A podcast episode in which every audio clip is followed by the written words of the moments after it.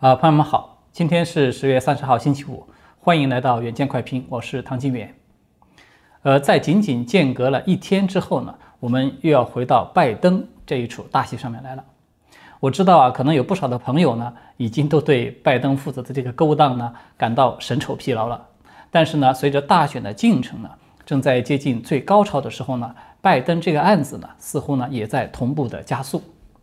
这个的确很像是一出酣畅淋漓的大戏，目的呢就是让越来越多的美国人，甚至包括是全世界所有的观众，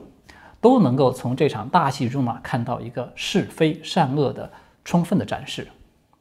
那么既然是戏呢，它就一定是有开端、有发展、有高潮，最后也有结果了。所以呢，虽然这个过程历史会比较漫长，但是呢。我想，绝大多数的观众啊，还是说希望能够看到一个真正圆满的结局，一个经典的正义战胜邪恶的结局。那么我呢，也算是吃瓜群众的一员了。所以呢，朋友们如果说不觉得太无聊的话，我们就不妨一边嗑着瓜子儿呢，一边我们说说笑笑的，把这部大片呢，把它看到底。首先呢，要跟大家分享的一个好消息是。在经历了媒体的封杀、司法沉默的一段比较黑暗的时期之后呢，拜登这个案子在昨天啊开始出现了一个转机，就是司法部呢证实他们正在对亨特进行调查。这个消息呢是昨天由辛克莱广播集团率先给报道出来的。美国司法部的官员呢向这家媒体确认说，联邦调查局呢早在2019年就开始对亨特·拜登。以及他的同伙展开了刑事调查，而重点呢是涉嫌洗钱的一些指控，并且这个调查目前仍然在进行之中。辛克莱广播集团的调查记者名字叫做詹姆斯·罗森的，他也和这个核心的证人进行了交谈。他说啊，这个就表明乔·拜登对他的儿子亨特的海外交易了解的，其实比他所承认的要多了很多。而另外的一个几乎是同步披露的消息呢，它是来自于那个托尼·鲍布林斯基，就是那个重要的证人了。他证实自己在十月二十三号的这一天呢，有接受了 FBI 的六个特工多达五个多小时的询问。那么目前呢，他已经是被列为重要的证人，他提供的手机呢，也已经都经过验证了。那么他同时也证实说，目前的这个调查呢是针对着亨特及其同事。那么这个可以说是拜登案爆发以来啊，司法部门首次的向媒体证实了他们的确在调查亨特的这个刑事犯罪的问题。这个消息一出来呢，马上就在社交媒体被大量的传播，因为 FBI 呢要说按照他们标准的那个工作流程啊，他们对正在调查中的案子一向。都是不予承认，也不予否认的。那么，一旦他们向媒体来表态承认了有调查的存在，那么实际上往往就意味着案子呢已经有了初步的结果，或者说是有了一个阶段性的进展了。也就是说呢，在这里的这个消息它释放出来的信息呢，它说明了几件事情。第一呢，就是它直接的证实了亨特的这个硬盘真实性是确凿无疑的。因为这个 FBI，它从二零一九年就开始调查了，那么他们的依据只可能是这个电脑的硬盘。第二呢，就是这个声明里面他们没有提到亨特侵犯那个未成年人的指控，但是呢，我们又都知道，至少是已经有那个 Giuliani 和那个 OANN 的记者，名字叫做香奈儿·瑞恩的，他们两个人都有报了警的，所以呢，这部分的犯罪调查呢，应该是还在继续进行之中。第三呢，从技术上讲啊，司法部呢是可以拖到大选之后再来确认对亨特的调查的，因为我们看到在二零一六年就是希拉里败选之后呢，他就一直猛烈的抨击说，就是因为这个 FBI 重启了电邮门的调查，才导致他失去了这个大选。那么 FBI 啊，此前对亨特案的这个处置是明显的受到了一个影响的。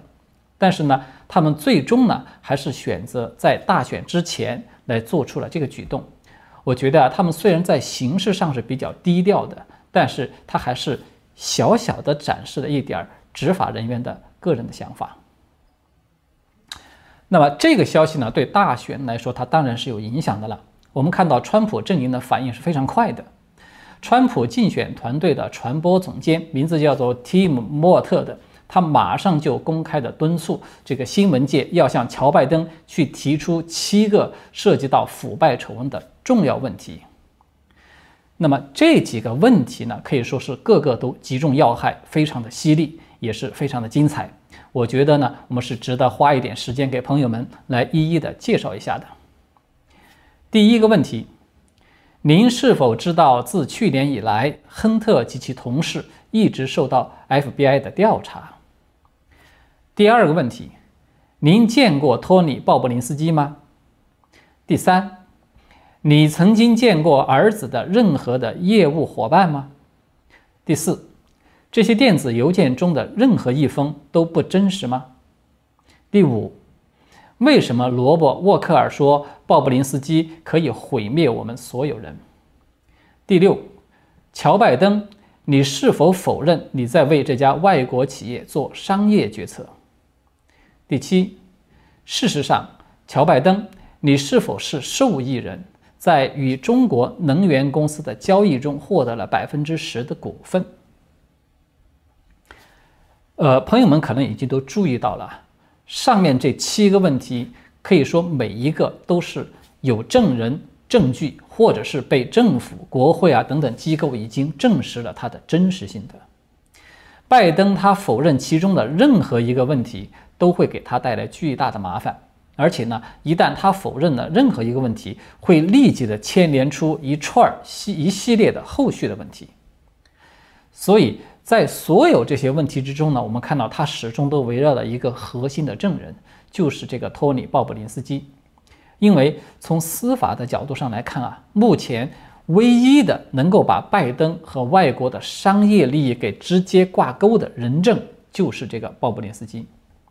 我们都知道啊，拜登他的两个儿子都是做律师出身的，他们对法律条款其实是相当熟悉的，对如何钻空子也可以说是非常精通的。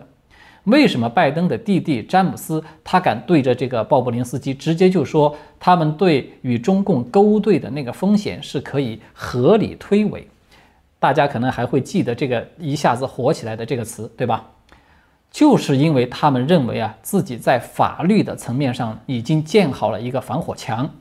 尽管大众呢可以对他们进行道德审判，尽管我们谁都不知道他们究竟干了哪些事情，但是呢。只要他们这个利益共同体都保持沉默，那么在法律的层面呢，就很难定他们的罪。他们的如意算盘啊，就是这么打的。他们唯一算漏的一件事情，就是亨特的电脑会进水，然后呢，亨特的脑子也跟着进了水，把这个电脑呢拱手送给了修理店。所以对这一系列的问题啊，拜登他的确是没法去回应的。所以呢。他对所有这些问题仍然是保持一个沉默。唯一比较反常的一个现象是，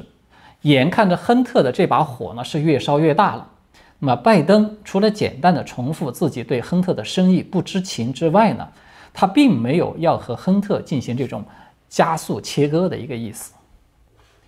拜登啊，他在二十八号参加知名的脱口秀主持人，就是叫做奥普拉的他的一个节目中，他就不停地夸赞亨特这个儿子呢，是他认识的人中最聪明的人。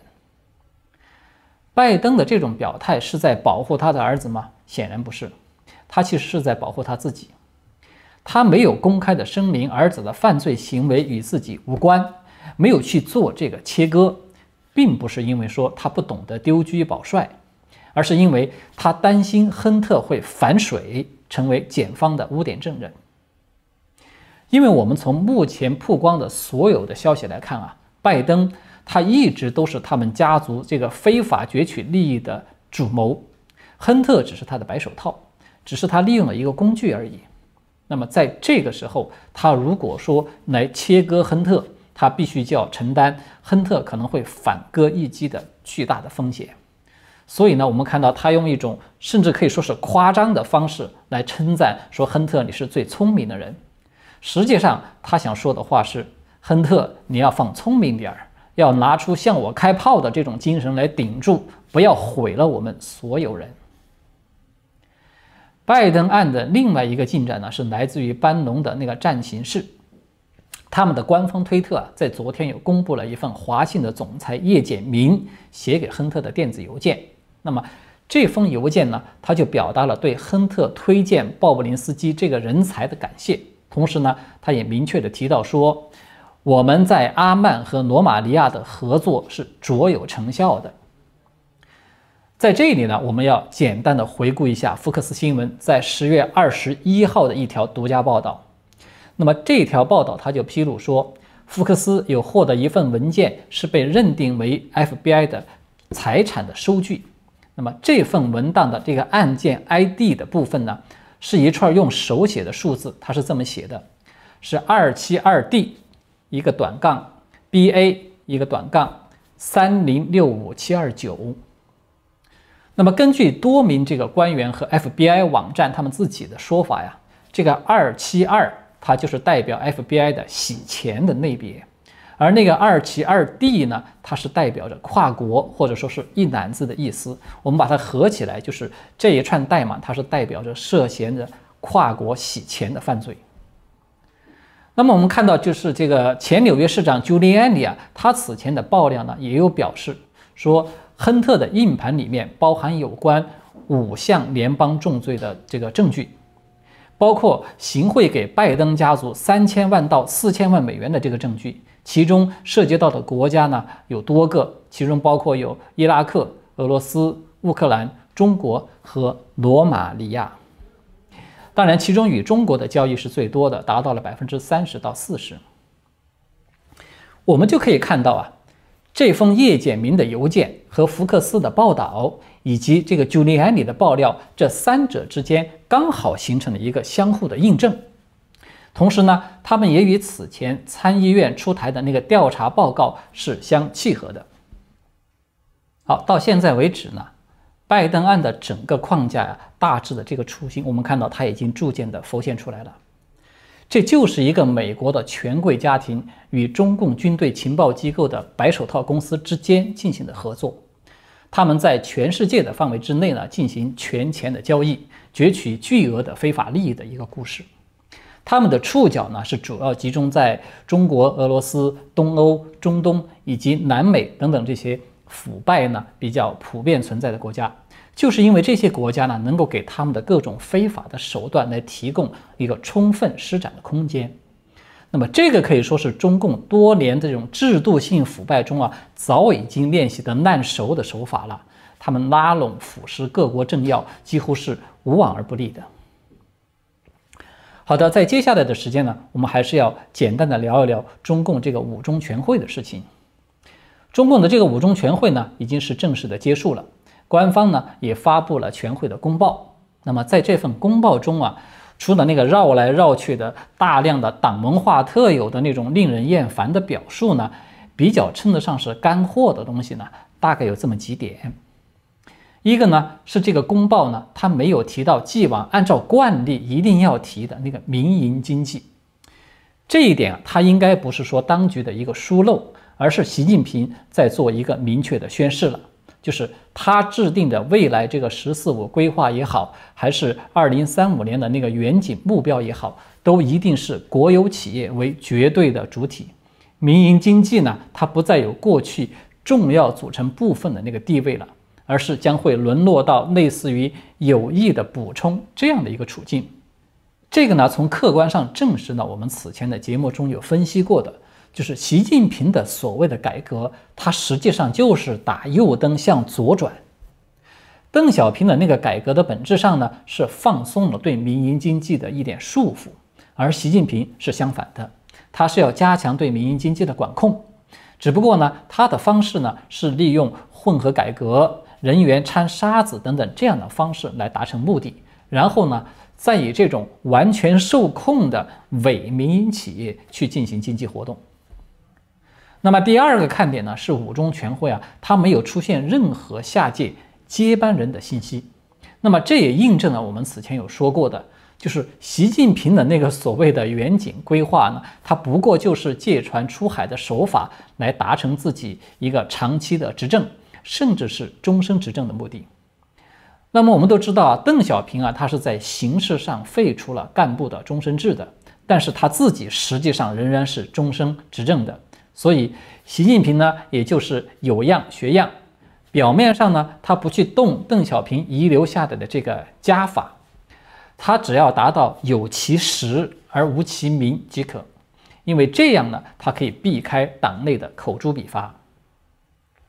第三个值得注意的地方啊，是五中全会的公报在那个“百年未有之大变局”这个惯常的提法之后呢，出现了国际力量对比深刻调整这样的一个新的提法。这个提法呢，它体现出了中共一种含蓄的洋洋得意与幸灾乐祸。它的原因呢，只有一个，就是这场瘟疫对全世界几乎所有的强国都造成了重创。尤其以美国为甚。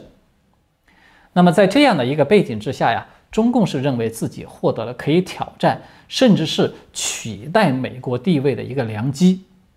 如果说拜登在美国的大选中胜出，那么中共将更是如虎添翼了。习近平他只需要在经济上给美国一些好处，帮助巩固拜登的地位，就可以放心大胆地进行他那个人类命运共同体的全球的布局了。那么从这个角度上来看啊，我觉得川普认定中共是有意的放任了病毒在国际社会的传播和输出，并不是空穴来风的猜测了。中共的党文化的思维呢，它和正常人是不同的。我们认为的灾难，在中共的眼中，它是绝好的机会。他们呢，只有对权力那种永无止境的追求和占有，他不会对生命。有哪怕那么一丁点儿的善意的，所以呢，在我们眼中看到的是一个末日疯狂的、丧失了一切底线的中共，但是在中共的眼中看到的却是一个可以用罪恶来淹没整个世界的乐园。这就是为什么很多海外的朋友啊，和大陆个别那种充满着党文化思维、陶醉于所谓的大国崛起的亲友进行交流的时候，会感觉到越来越困难。会有一种鸡同鸭讲的感觉，这个深层次的原因就在这里。他们呢，倒不一定说都是中共的同路人，但是呢，他们都被中共那种党国不分的虚假的国家荣耀欺骗，并且给绑架了。好的，今天呢，我们就讨论到这里，谢谢大家的观看，也欢迎大家订阅、点赞、留言、转发，我们下次再见。